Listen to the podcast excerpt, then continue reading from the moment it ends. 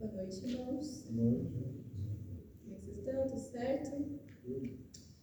Quando o irmão Jorge falou que a gente falaria sobre milagres, eu achei que seria bem fácil, né? A gente só pegaria alguma coisa ali dos evangelhos, falaria sobre os milagres de Jesus e pronto, acabou, todo mundo de volta para essa casa.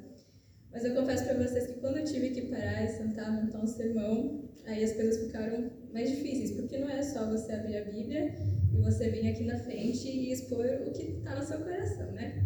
Quando eu orei, eu pedi para Deus que eu não tinha noção do que eu tinha que falar aqui hoje, e Ele me deu uma palavra que eu não li aqui ó, há um tempão. E hoje a gente vai falar um pouquinho sobre o Deus da provisão, né? O milagre da provisão. Mas antes da gente começar, eu quero orar mais uma vez com vocês. Sei que a gente já orou bastante, mas oração não é demais, né? Então, oremos. Querido Deus, amado Pai, te agradecemos, Senhor, pela oportunidade de estarmos mais uma vez aqui reunidos para aprender sobre Ti, para podermos prestar culto e adoração a Ti. Amém. Que o Senhor possa estar nos acompanhando agora, que sejam as Tuas palavras, não as minhas, e a Tua vontade, não a minha, porque eu sei que o Senhor tem uma mensagem hoje para alguém específico aqui. Então, que o Senhor possa estar fazendo com que a semente seja plantada e no solo fértil ela venha germinar. Que o Senhor nos acompanhe do início ao fim, é o que te pedimos e te agradecemos, em Teu santo nome. Amém. Então, quando a gente olha lá para Gênesis, lá na história de Abraão, a gente vê apresentado um dos nomes de Deus, que é Jeová-Jiré, ou Deus proverá. E a gente precisa lembrar das vezes que Deus fez algo pela gente na nossa vida. Porque, assim, eu acredito que a maioria aqui é um pouquinho mais experiente do que eu, então logo mais experiências do que eu, e numa caminhada com Deus você tem experiências com Deus. E se Deus cuidou de você lá no início, muito provavelmente Ele continua cuidando até o dia de hoje. Caso contrário, ele estaria mentindo sobre a própria pessoa dele. Porque Deus, ele promete na sua palavra que ele vai cuidar da gente, que ele vai ser um Deus de provisão. E o primeiro verso que a gente vai abrir rapidinho é Gênesis vinte e dois, quatorze, onde a gente vê Deus provendo o cordeiro a Abraão.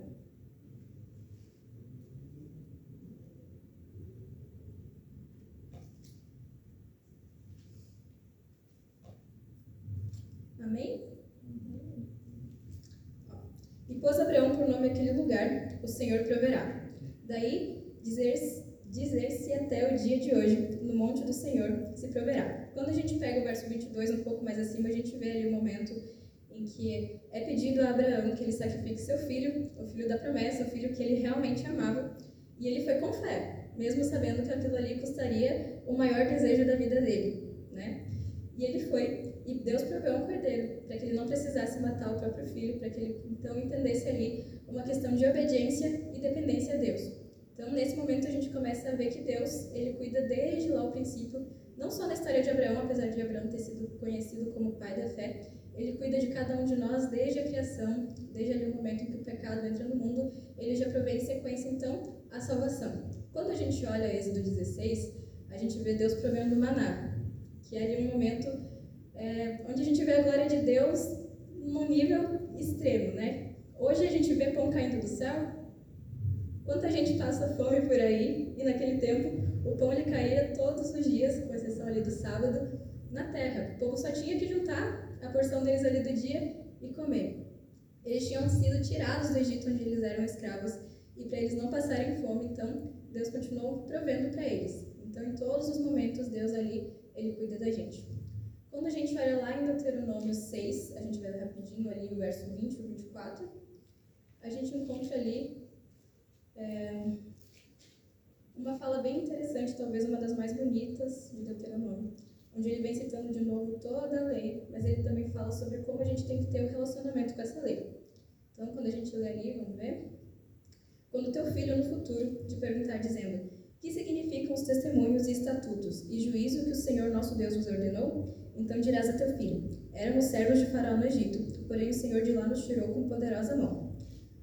Aos nossos olhos fez o Senhor sinais e maravilhas, grandes e terríveis contra o Egito e contra Faraó e toda a sua casa. E dali nos tirou para nos levar e nos dar a terra que, sob juramento, prometeu aos nossos pais. O Senhor nos ordenou que cumpríssemos todos estes estatutos e temêssemos o Senhor, nosso Deus, para que o nosso perpétuo bem, para nos guardar em vida, como tem feito até hoje. Então a gente vê que uma das nossas atitudes precisa ser relembrar o que Deus fez pela gente no passado. Quando a gente olha para a Bíblia, a gente vai achar inúmeras histórias de Deus provendo, de Deus sendo um Deus realmente de provisão. E quando a gente fala de provisão, geralmente a gente tem uma ideia muito ligada à comida, muito ligada ali ao mantimento diário. Mas a provisão, ela vai vir por N motivos, ela vai vir em N áreas. Então, às vezes, o que você precisa é ali uma questão emocional, ou então uma questão física, uma questão de saúde. E Deus, Ele promete que Ele vai prover e cuidar da gente em cada uma dessas áreas. Quando a gente abre Mateus seis, do vinte e seis ao trinta, a gente abre, é, acha, na verdade, um convite sobre a nossa confiança em Deus e a dependência que a gente precisa ter dEle. Mateus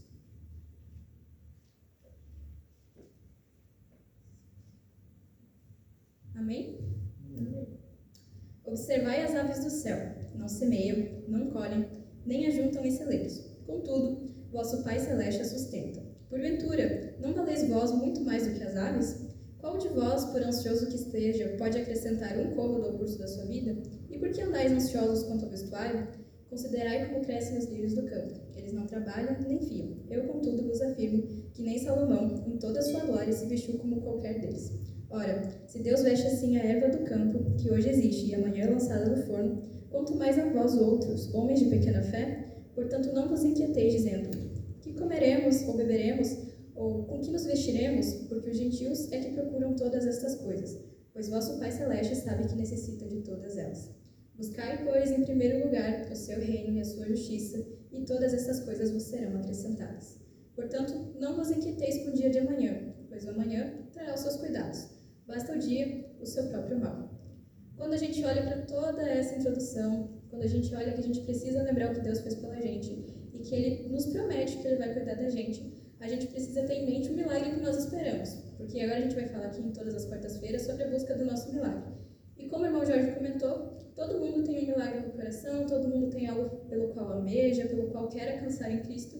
E às vezes a gente acaba tendo essa, esse posicionamento de talvez não crer em Deus da maneira como a gente acha que acredita, porque é muito fácil a gente dizer que nós cremos em Deus, que nós estamos esperando nele, mas a gente não faz talvez a nossa parte, talvez a gente não esteja ali confiando com o nosso coração realmente voltado a Deus.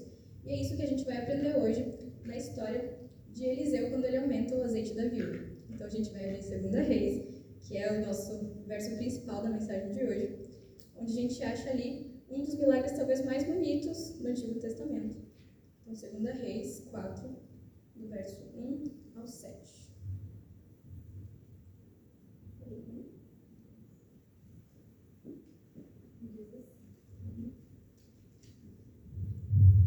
Certa mulher, viúva de um dos discípulos dos profetas, clamou a Eliseu, dizendo: O meu marido, seu servo, está morto, e o Senhor sabe que esse servo temia o Senhor Deus. Mas veio o credor para levar os meus dois filhos como escravos. Eliseu perguntou à mulher: O que posso fazer por você? Diga-me o que é que você tem em casa. Ela respondeu: Esta, su- esta sua serva não tem nada em casa, a não ser um jarro de azeite. Então Eliseu disse: Vá, peça emprestadas vasilhas a todos os seus vizinhos, vasilhas vazias, muitas vasilhas. Depois entre em casa. Feche a porta atrás de você e dos seus filhos, e derrame o azeite em todas aquelas vasilhas. Põe à parte as que forem ficando cheias. A mulher foi embora dali e fechou a porta atrás de si e dos seus filhos. Estes lhe passavam as vasilhas e ela as enchia. E ela as enchia. Quando todas estavam cheias, ela disse a um dos filhos: Traga-me mais uma vasilha. Mas ele respondeu: Não há mais vasilha nenhuma. E o azeite parou. Então ela foi e contou ao homem de Deus. Ele disse: Vá, venda o azeite e pague a sua dívida, e você e os seus filhos vivam do que sobrar. Quando a gente olha para essa história, às vezes a gente não se detém em ver o que os versos eles carregam para a gente, porque pode parecer só mais um milagre que a gente encontra na Bíblia, e inclusive um milagre muito bonito. E a gente vê aí a provisão de Deus. Só que hoje a gente vai entender que Deus quer nos abençoar, mas a gente também precisa fazer a nossa parte. Deus, ele se encarrega do impossível, porque o possível, ele está nas nossas mãos. Então a gente precisa fazer a parte que nos corresponde, fazer a parte que está no nosso alcance, para que Deus, então, realize a parte dele. Vocês não precisam se preocupar com o tamanho da fonte, porque ele é só para lembrar o que eu vou falar, então não precisa focar tanto no slide. Mas a gente vai, então, identificar, verso por verso, é, o que esse capítulo inteiro, na verdade, do verso um ao sete, que história é, a gente consegue tirar disso. Então, sempre que há uma necessidade, Deus entra com a provisão. Então, provisão, como eu falei, ela não é só uma questão ali de mantimento, ela não é só uma questão ali de ter o seu diário, mas é uma questão de tudo que está em necessidade, tudo que está em falta na nossa vida, Deus promete que Ele entra, então, com a provisão. Quando a gente começa ali no verso número um, a gente vê que ela não era uma mulher descrente, ela não era uma mulher que não conhecia a palavra ou que não sabia a quem recorrer. Bem pelo contrário, ela recorre primeiramente ao servo de Deus, o próprio profeta Eliseu, que era ali, né, o marido dela tinha sido um dos que ali aprendia com ele, um dos discípulos dos profetas. Então ela sabia quem ela poderia recorrer, e ela sabia que se ela recorresse talvez a outras pessoas, não teria o mesmo efeito, ou então ela não estaria recorrendo a Deus como da mesma maneira que recorrer ao profeta. E aí a gente vê que esses é, discípulos dos profetas, eles não eram jovens solteiros que viviam em monastérios ou isolados, procurando ali é, como monges uma perfeição, uma impecabilidade, mas eles eram homens comuns, com famílias comuns, desejos comuns, vivendo no meio de uma sociedade, assim como eu e você hoje, né? Ou aqui, talvez tenha alguma pessoa que esteja tentando se isolar e virar uma pessoa perfeita, mas eu acredito que não. Todos nós continuamos vivendo em sociedade, buscando coisas simples às vezes, coisas comuns do dia a dia, e às vezes os nossos milagres, eles são coisas comuns do dia a dia. Quando a gente lembra a situação dela, a gente vê que ela é uma mulher viúva e agora com uma dívida. Naquela época, é, a lei de Moisés, ela permitia que a você ter uma dívida, você poderia pagar ali, né, com a questão de uma servidão, não de um escravo em si, mas como um estrangeiro, como ali alguém para servir, e essa pessoa só poderia servir, então, até o ano do jubileu. A gente encontra isso lá em Levíticos vinte e um, do trinta e nove ao quarenta e dois. Então, por mais que não fosse ali é, uma servidão que duraria para sempre, ela ainda temia pelos filhos dela, porque, querendo ou não, eram os filhos dela, e nenhuma mãe quer ver os filhos sendo tirados dela para pagar ali uma dívida. E ela tinha essa dívida que, na verdade, era do marido dela, então essa dívida só foi cobrada por causa da morte dele. Então, ela estava ali em maus lençóis, porque, pensa, viúva, naquela época já não era muito bem vista, já não tinha ali seus muitos direitos, correndo o risco de perder o filho, os filhos, na verdade. Então ela se vê ali desesperada perante aquela situação, e ela sabe a quem recorrer. Então ela vai até o profeta Eliseu, e ao encontrar ele, ele faz uma seguinte pergunta. É, o que eu posso fazer, né? Deixa eu ver a versão que a versão diz aqui, ó. Que te hei de fazer? Quando a gente olha para essa pergunta, a gente pode achar que talvez ele esteja sendo um pouco ríspido, ou talvez um pouco direto, mas, na verdade, quando ele pergunta o que ele pode fazer, não é no sentido de o que eu tenho a ver com isso, mas é no sentido de bondade, é no sentido de como é que eu posso te ajudar hoje. Né? Às vezes, quando a gente vai no mercado, tem aquelas pessoas que no colete atrás dizem assim, como eu posso te ajudar? E é mais ou menos isso. O profeta, ele tinha ali uma disposição a ajudar aquela mulher, ele queria é, transmitir a bênção de Deus para a vida daquela mulher, e ele começa perguntando o que ela tinha em casa, é, o que ela tem naquele momento. Porque para Deus é o suficiente o que a gente tem agora. Deus, ele não vai esperar você alcançar um nível de perfeição ou você alcançar ali um, um dinheiro a mais para que ele haja na sua vida ou que você se torne uma pessoa melhor. Deus, ele está preocupado com o que você tem agora. Ele quer investir no que você tem agora, nesse momento. E para Deus, o que a gente tem agora é suficiente para que ele trabalhe e realize um milagre, porque diferente da gente, os recursos dele são limitados, o poder dele é limitado. Então, para a gente, o nosso recurso ele é pequeno. A gente só precisa de um, de um milagre quando as coisas realmente estão num ponto que a gente sozinho não consegue mais, que a gente olha e pensa, olha, a minha parte eu já fiz, não tem mais nada que esteja no meu alcance, mais nada que eu posso fazer, para isso se resolver agora é só com um milagre. E é aí que Deus entra, né? Ele entra sempre para usar aquilo que a gente já tem. E a resposta que ele dá, né? Ela diz que ela não tem nada, a não ser um pouco de azeite. E aí ele pede para ela pegar, né? Ir a todos os vizinhos e pedir vasilhas para que esse azeite fosse colocado. Quando ele faz esse pedido para ela, pode ter soado loucura. Pensa, eu tenho um pouquinho de azeite em casa, talvez não dê nem para mim direito, e agora ele está me pedindo para eu pegar a vasilha com todos os meus vizinhos, como se eu tivesse muito óleo. E aí o milagre está prestes a acontecer, porque convenhamos, o azeite se multiplica hoje assim do nada? Alguma vez se multiplicou? Muita gente não estaria passando necessidade se a comida simplesmente se multiplicasse desse jeito. Mas aí, ele pede, então, que ela peça vasilhas, e isso exigiu dela não só uma questão de fé, porque você precisa crer que se você for e pedir vasilha para todo mundo, você não vai estar tá colocando um monte de pote inútil para dentro da sua casa. Mas isso também exigiu dela uma ação. Não foi do tipo, ah, vai para tua casa, que quando tu chegar lá já vai ter um monte de pote cheio. Não. Ela precisou fazer a parte dela. Ela precisou ir atrás, ela precisou pedir. Então, a resposta do profeta exigiu da viúva ação e fé. Ela não deveria se contentar com o que ela já possuía, nem ficar parada em casa esperando ali o milagre.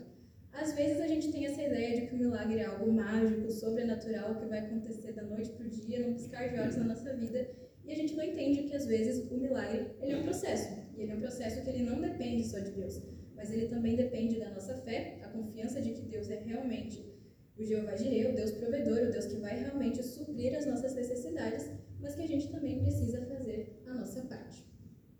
E aí, o interessante disso é que ele pede para que ela não pegue poucas vasilhas, mas que ela peça muitas vasilhas. Aí lembra, né? Ela tinha só um pouco de óleo, e agora ele está pedindo não poucas, mas muitas vasilhas. E aí que entra a questão da nossa fé. Se a gente agir de pouca fé, né? Fazer pouco, é a mesma questão ali, é proporcional à realização da obra de Deus na nossa vida. Então, poucas vasilhas, pouca fé. Muitas vasilhas, muita fé, muito milagre, muito ali da ação de Deus. Quando a gente vai para o verso quatro, a gente vê que ela é convidada a fechar a porta da sua casa, entrar ela, o filho, aquele monte de vasilha, mas ela fechar a porta da casa dela. Por quê? Em que outro momento da Bíblia a gente vê esse convite a fechar a porta? Isso, quando a gente vai lá para Mateus, eu acho que eu não coloquei, é Mateus seis seis. Ele pede para que a gente feche a porta do nosso quarto e ali a gente ore, né? A gente precisa desse momento no secreto. A gente vê que ela precisou das pessoas para as vasilhas, ela precisou dos seus vizinhos. E pessoas precisam de pessoas. Deus nunca vai realizar um milagre na sua vida sem colocar outras pessoas na sua vida. O milagre ele não vai vir sem que haja ali uma rede de conexões, porque pessoas precisam de pessoas. E Deus vai utilizar essas pessoas como ferramenta para alcançar o milagre na sua vida. Só que existe uma parte que as outras pessoas não podem lutar por você. Existe a parte que você tem que entrar na sua casa, fechar a sua porta e fazer a sua parte com Deus.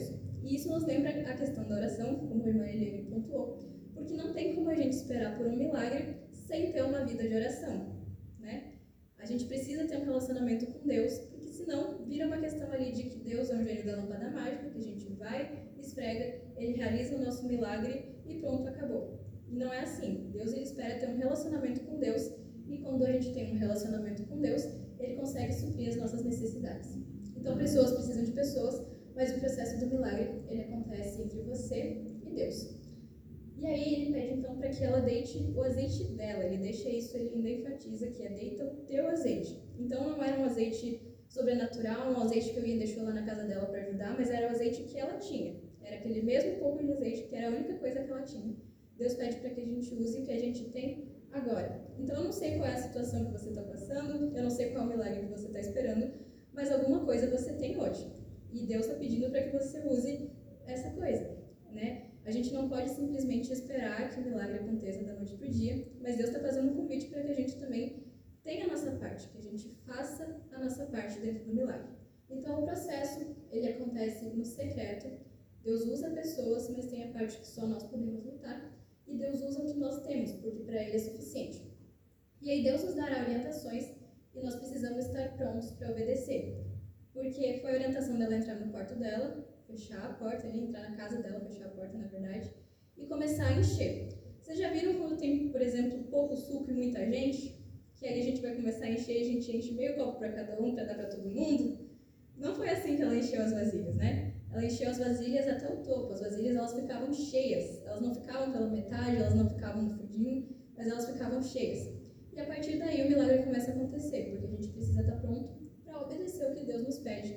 Apesar de que às vezes o que Ele nos pede vai parecer impossível, vai parecer loucura, porque pensa, agora você, tem, você é viúva, você tem uma dívida, seus filhos podem sair, ser levados de casa a qualquer momento, você tem um pouquinho de óleo e a sua casa está lotada de vasilha por óleo.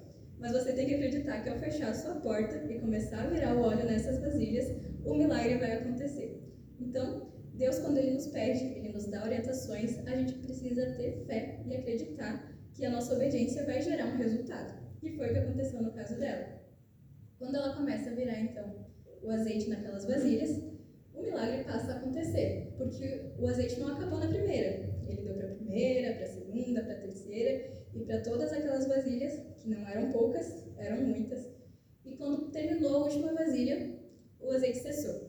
Porque Deus ele faz o suficiente. Ele não daria nem a mais, nem a menos, mas ele daria o que ela necessitava. Quando a gente fala disso, a gente pode talvez lembrar lá de Salmos vinte e três, o Senhor é meu pastor e nada me faltará. Só que a gente precisa pensar que não é porque nada vai me faltar, porque Deus é meu pastor que nada me falta, que as coisas elas vão vir muito além do que eu preciso. Deus ele não me dá o que eu quero, ele me dá o que eu preciso. E talvez às vezes eu queira assim, olha, algo muito além do que eu posso receber, mas Deus ele vai me dar o que ele sabe que eu posso receber. A mesma coisa acontece ali na vida dela. E aí eu quero perguntar para vocês, foi um milagre ou não foi? Tem um monte de azeite agora na casa dela, mas ela ainda tem uma dívida, ela ainda está com os filhos quase indo embora, ela ainda é viúva, mas o milagre aconteceu. E às vezes a gente não entende que o milagre ele é parte do processo. Mas a bênção ela só fica completa quando Deus ele realmente termina a obra que ele começou. Porque agora ela tinha passado por um milagre. Nossa, desde quando o óleo se multiplica dessa maneira? Não se multiplica. Só que os problemas dela ainda não estavam resolvidos. É então que ela vai de novo para o profeta, ela pede ali orientação e ele manda que, que ela saia vendendo esse azeite. E aí sim que a bênção dela vai estar completa. Porque aí ela sai, ela vende. Com o dinheiro que ela consegue, ela supre, quita ali a dívida dela, né? Então ela agora tem como se manter, porque com o que sobrou ela consegue se manter, então ela já não é mais uma viúva ali que está desamparada na sociedade, mas ela conseguiu quitar a dívida dela, ela conseguiu ficar com os filhos e ainda ela consegue se manter. O que eu quero tirar dessa passagem hoje é que a gente entenda que existe uma parte que Deus faz, que é o impossível, e tem a nossa parte, que só cabe a gente. Por mais que Deus coloque pessoas no nosso caminho para ajudar, por mais que Deus use pessoas para talvez interferir ali nas situações, existe uma parte que só você pode fazer. E essa parte ela exige o que você tem agora, ela exige que você entenda a situação que você está, que você reconheça para Deus que Ele é um Deus de provisão e que Ele está cuidando do que você já tem e que Ele inicie então o processo do milagre na sua vida. Quando Ele inicia esse processo, isso vai depender mais de você do que dele, porque para Deus não existe impossível, mas para a gente existe. E pra gente, além de existir o impossível, ainda existe ali aquela ansiedade do tempo de espera. Talvez o processo do milagre já começou na sua vida e você ainda não percebeu. Ou talvez esteja demorando tanto para chegar à bênção completa que você se sente tentado a simplesmente desistir. Só que assim como foi na vida da viúva, não foi um processo tão rápido, não foi um processo ali fácil. Ela perdeu o marido, podia perder os filhos e ela já estava perdendo as esperanças, mas ela sabia a quem recorrer. E tanto eu quanto você sabemos que nós estamos recorrendo ao lugar certo. Caso contrário, acredito que nenhum de nós estaríamos aqui hoje à noite. Então, se nós recorremos ao lugar certo, nós temos fé de que Deus ele vai ser um Deus de provisão na nossa vida e que Ele vai suprir as nossas necessidades, não há espaço nessa equação para as nossas ansiedades, não há espaço nessa equação, então, para as nossas preocupações. Quando Deus ele nos der uma orientação, a gente precisa ter a mesma fé que vários outros tiveram para entender que Ele está realmente pedindo alguma coisa que não é loucura, que não é uma intervenção assim, uau, da nossa cabeça, que a gente não está ficando louco, mas que Deus, quando Ele pede algo de nós, é porque Ele vai fazer a parte dele. Então, com essa história, a gente consegue concluir que Deus, Ele proveu o impossível, mas o possível é a nossa obrigação. Deus, Ele sempre trabalha com o suficiente, e aí a gente vai ver Filipenses quatro, do verso dez ao catorze.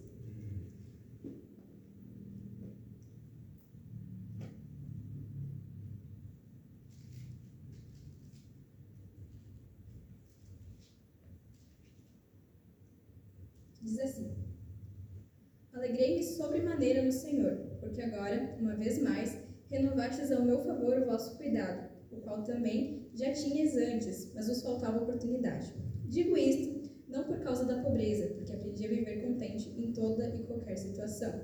Tanto sei estar humilhado, como também ser honrado. De tudo, em todas as circunstâncias, já tenho experiência, tanto de fartura como de fome, assim de abundância como de escassez. Tudo posso naquele que me fortalece. Todavia, fizestes bem, associando-vos à minha tribulação. E sabei também vós, ó Filipenses, que no início do Evangelho, quando parti da Macedônia, nenhuma igreja se associou comigo, o tocante a dar e receber, senão unicamente vós outros. Então, quando a gente olha esse verso, a gente vê um pouco mais sobre o contentamento, né?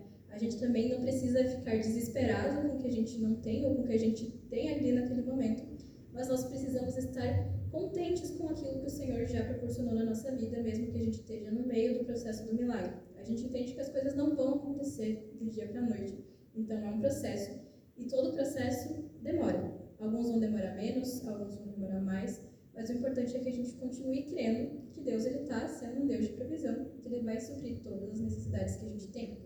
E o milagre ele ocorre enquanto nós perseveramos em oração e ação, porque uma fé sem obras, ela é morta.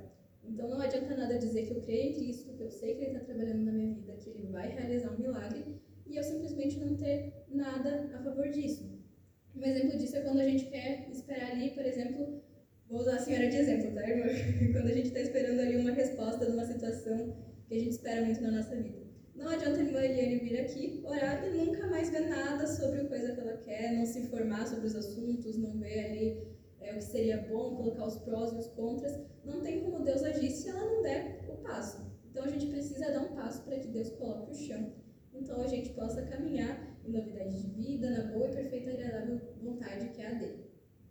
Deus faz mais do que pedimos, porque ela só pediu que a dívida dela fosse quitada. Ela não pediu que ela fosse ali tivesse como se manter, ela não pediu ali para que o óleo fosse multiplicado, mas ela pediu uma coisa e Deus fez mais do que ela imaginava, Deus fez mais do que ela pediu, e Deus faz a mesma coisa com a gente.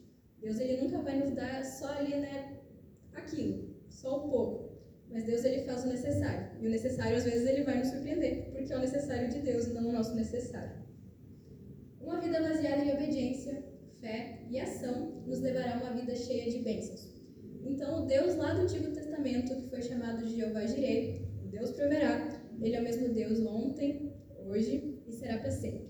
Todos nós aqui estamos buscando por um milagre. Só que a gente precisa colocar, então, em prática tudo o que a gente aprendeu aqui. Quando a gente olha lá para Deuteronômio seis, como a gente viu lá na introdução, ele vai falar sobre três aspectos. O primeiro é instruir. Então, a gente precisa ter uma boa base, a gente precisa saber o que tem no nosso coração. Então, nossa devoção diária, ela é indispensável, porque é ela que vai fazer toda a diferença na nossa caminhada cristã.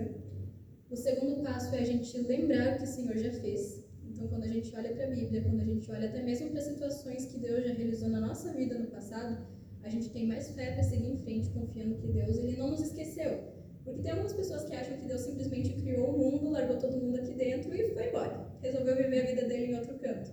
Mas Deus não é assim, né? Deus ele continua cuidando da gente todos os dias.